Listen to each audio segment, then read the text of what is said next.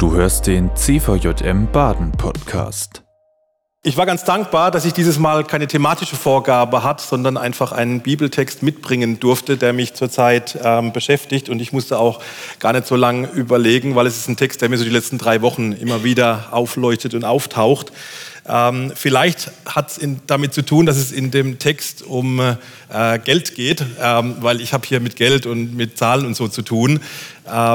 Wobei es geht eigentlich um das Kernthema dieses Textes und da geht es dann schon gar nicht mehr um Geld, das werdet ihr gleich sehen. Und Kai hat schon die Überschrift angedeutet, es geht um dieses Thema Vergebung.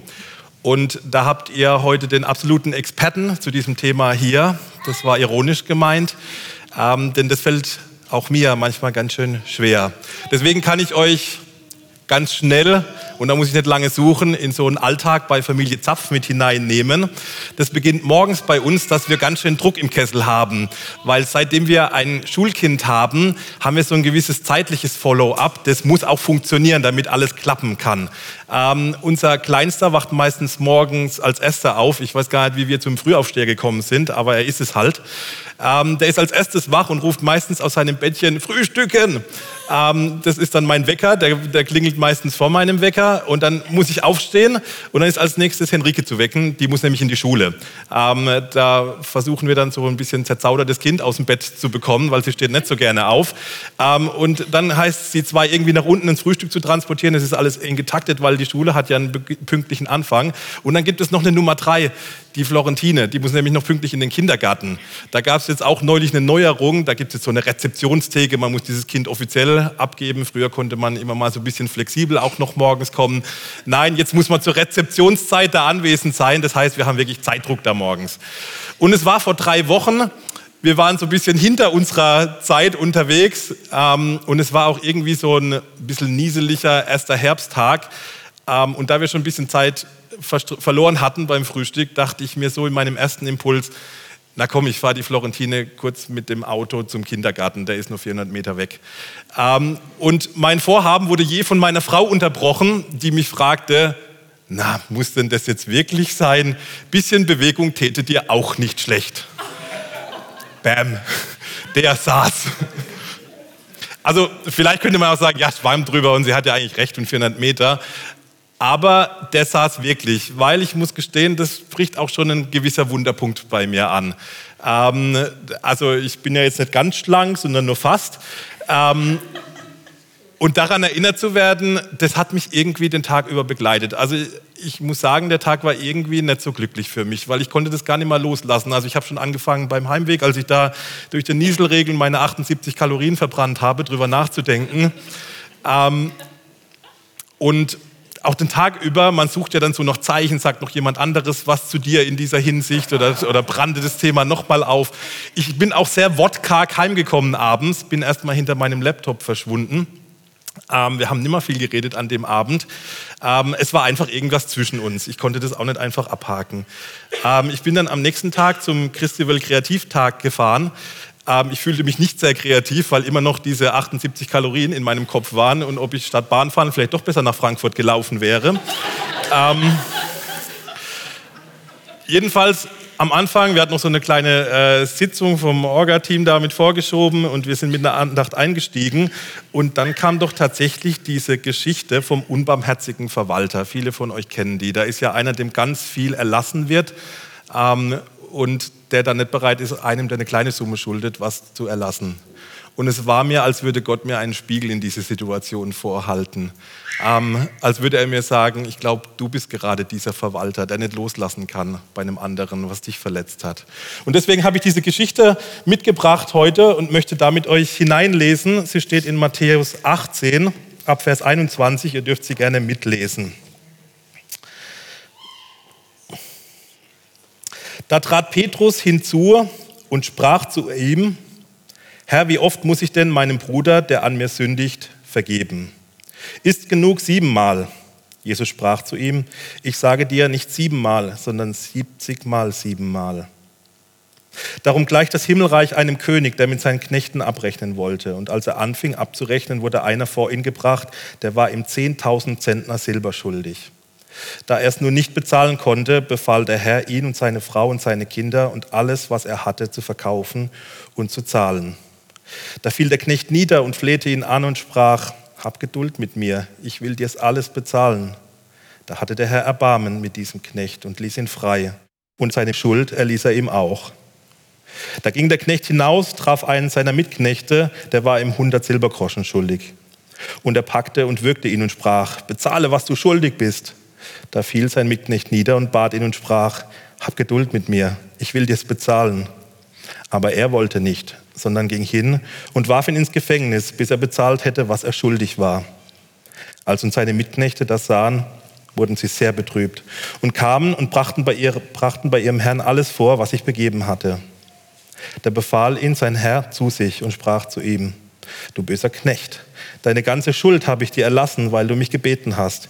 Hättest du dich da auch nicht erbarmen sollen über deinen Mitknecht, wie ich mich über dich erbarmt habe? Und sein Herr wurde zornig und überantwortete ihn den Peinigern, bis er alles bezahlt hätte, was er schuldig war. So wird auch mein himmlischer Vater an euch tun, wenn ihr nicht von Herzen vergebt, ein jeder seinem Bruder. Wir gehen noch mal kurz gedanklich an diesem Text entlang. Der Petrus stellt eigentlich eine ganz legitime Frage: Wie oft muss ich denn eigentlich jemand vergeben?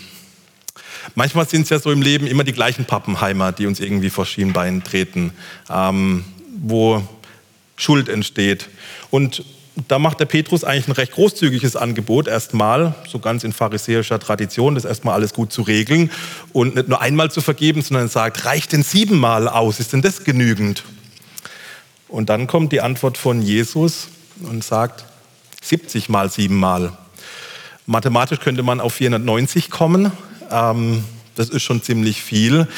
Wenn in der Bibel von der Zahl 7 und 70 und so die Rede ist, dann ist immer so ein bisschen Obacht geboten. 7 ist so eine Vollzahl, im Hebräischen steht so ein bisschen für Unendlichkeit oder übertragen. Unendlich oft, immer wieder, ongoing. Ich kann mir vorstellen, wie dem Petrus so ein bisschen die Kinnlade runtergefallen ist, weil er wollte doch irgendwie eine Klärung haben: Wie oft muss ich es denn jetzt vergeben? Und Jesus sagt: immer wieder von Neuem. Und er macht es mit dieser Geschichte von diesem Knecht deutlich, der zu diesem König gebracht wird, wo diese große Schuld im Raum steht. Ich habe es für euch nachgelesen, wie viel sind denn diese 10.000 Zentner Silber, klingt schon mal gewichtsmäßig ziemlich viel.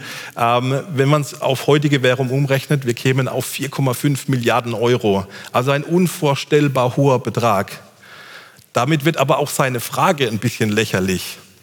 Kann ich es nicht abstottern? Kannst du nicht Geduld mit mir haben, bis ich dir es zurückbezahlt habe? Wie soll ein Mensch in seinem Leben 4,5 Milliarden zurückbezahlen? Von daher diese Frage, man merkt, es geht nicht um so eine Absicht, ich kann es dir vielleicht abstottern, sondern es geht um eine ganz elementare Frage. Kann ich noch leben oder ist mein Leben damit verwirkt, wenn du das von mir jetzt forderst? Weil dann komme ich und meine Familie, kommen in Sklaverei, sind nicht mehr frei und damit ist ein Gutteil unseres Lebens verwirkt. Der König vergibt die Schuld und dann kommt dieser Mitknecht, der hat auch Schulden. Ich glaube, dass der ihn anspricht und fragt: Hey, wie sieht's denn aus mit der Knete, die du mir schuldest? Das ist noch nicht der eigentliche Skandal. Das war üblich. Wenn jemand Schulden bei mir hat, hey, dann frage ich irgendwann auch mal nach: Kannst du es mir irgendwie zurückgeben? Und dann kommt aber der eigentliche Skandal. Der fragt ihn nämlich auch. Und er hat eine viel kleinere Schuld. Das ist ein Betrag, den hätte er abbezahlen können. Keine große Sache eigentlich über Zeit. Und da fragt er ihn: Kannst du mir Aufschub gewähren? Ich will es dir abbezahlen. Eigentlich die gleiche Frage, die der vorher selber gestellt hat. Und was macht er? Er gesteht es ihm nicht zu, sondern er lässt ihn ins Gefängnis werfen, bis er das alles abgetragen hat, seine Schuld. Vielleicht musste er Tüten kleben oder ich weiß es auch nicht, was er da gemacht hat mit dem im Gefängnis. Aber er war nicht barmherzig. Und dann kommt diese maximale Provokation am Ende dieses Textes, dass Jesus sagt: So wie ihr vergebt, so wird euch auch der Vater im Himmel vergeben. Diesen Text fand ich spannend und habe euch 4 Punkte mitgebracht, mit denen ich über euch nachdenken will. Erstens, Vergebung ist notwendig. Zweitens, vergeben heißt nicht vergessen. Drittens, Vergebung schafft die Chance eines Neuanfangs. Und viertens, Vergebung macht frei. An diesen 4 Punkten möchte ich gerne mit euch entlangschreiten. Vergebung ist notwendig. Dieser letzte Satz hat bei mir tief gesessen. So wie du deinem Nächsten vergibst oder so wie ihr einander vergebt, so wird euch auch Gott vergeben. Oder den Satz umgedreht, wenn du nicht bereit bist zu vergeben, Robin, wie willst du dann auf Gottes Vergebung rechnen? Es gibt ja verschiedene Schweren von Schuld. Muss jetzt geschehen, der Kommentar ist jetzt wahrscheinlich nichts, was meine Frau irgendwie ins Gefängnis bringen müsste. Aber manchmal gibt es ja auch Schuld, die sitzt tief. Da hat mich jemand tief verletzt. Da ist ein tiefer Streit da. Da ist ein tiefer Graben entstanden. Da bin ich tief enttäuscht worden von jemand.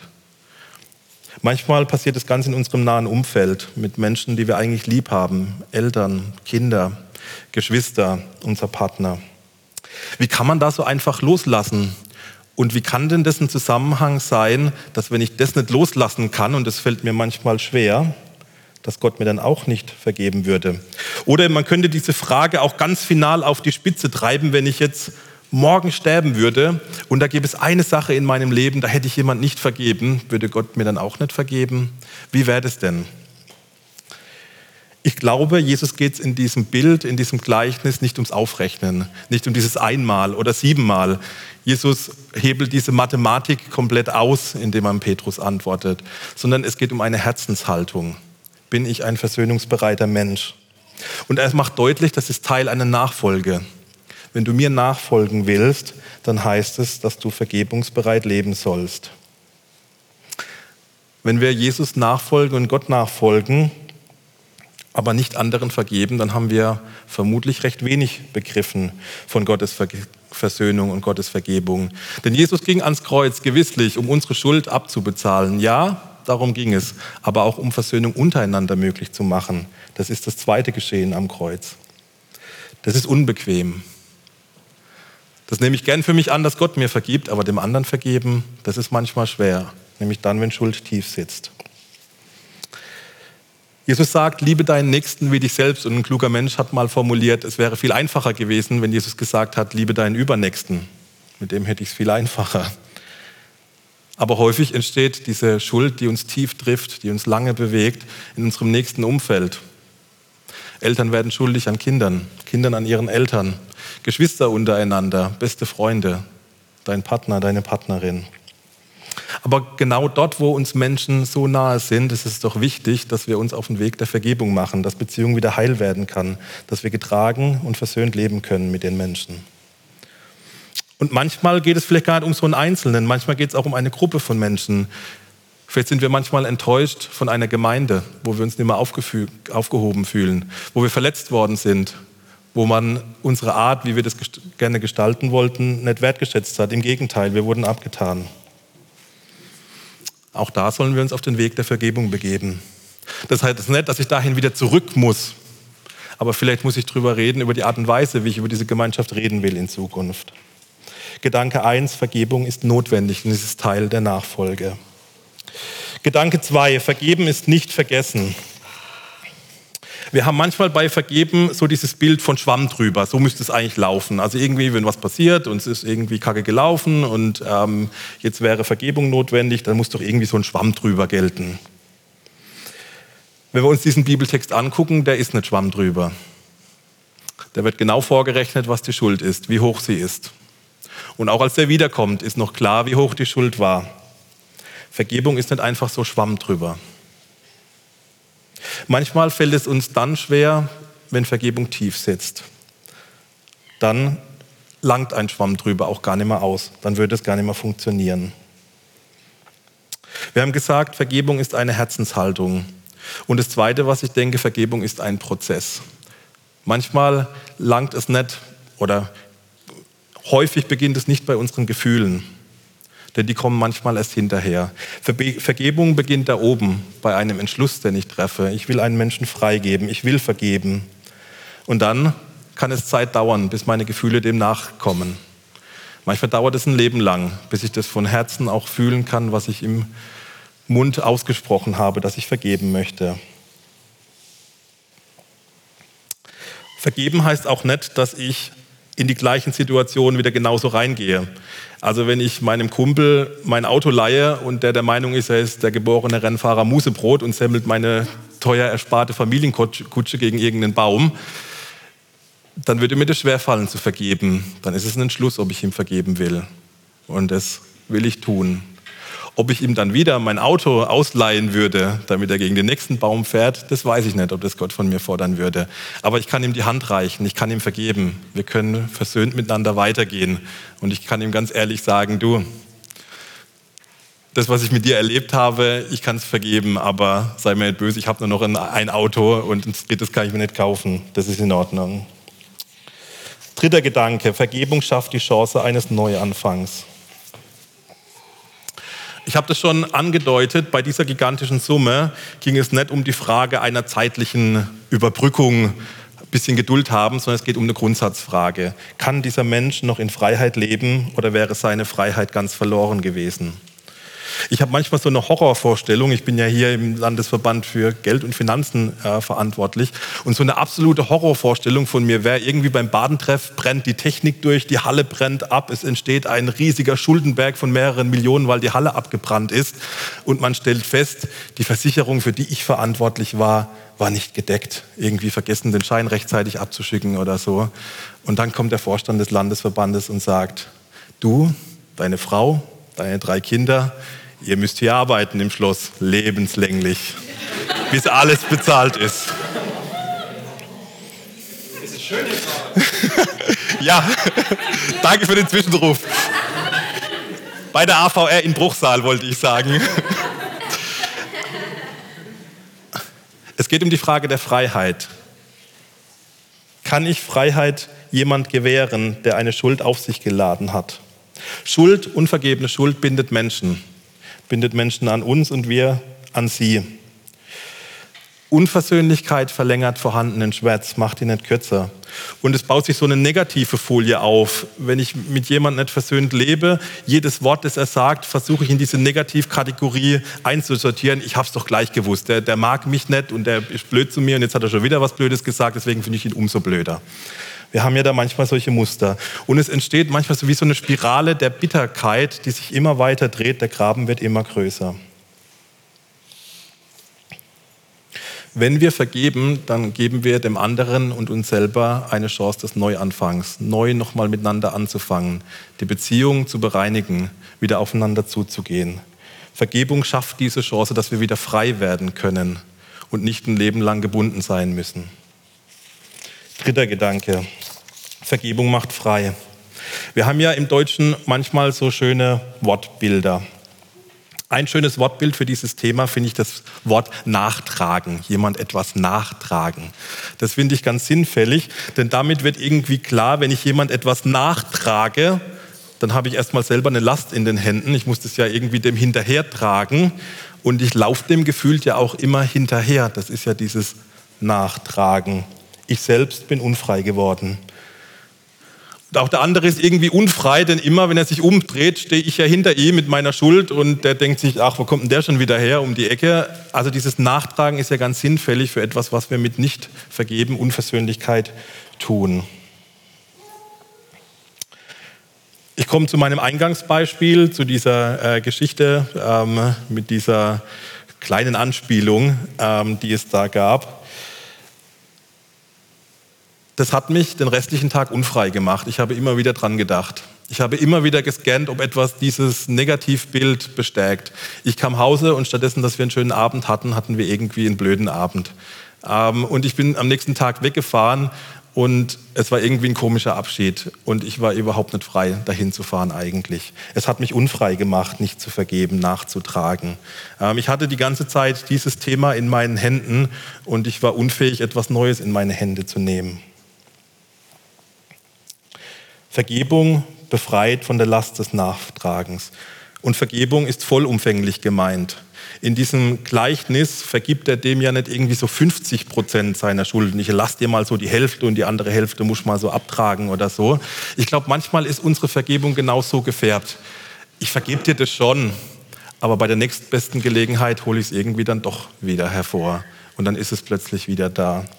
Wenn wir vergeben, dann sollen wir ganz vergeben, so wie dem Knecht ganz erlassen worden ist. Das fällt schwer. Das fällt schwer, ganz loszulassen. Und trotzdem ist es nötig, dass wir den anderen komplett freigeben, damit wir selber wieder frei werden. möchte nochmal eine Linie durch diese 4 Punkte ziehen. Anderen zu vergeben ist definitiv keine Luxusoption, die wir so machen könnten mal oder so, es wäre ganz nett, sondern es ist ein Kernelement unseres Glaubens. Dort, wo wir Gottes Gnade nur für uns, aber nicht für den anderen gelten lassen, machen wir Gottes Gnade zu billiger Gnade.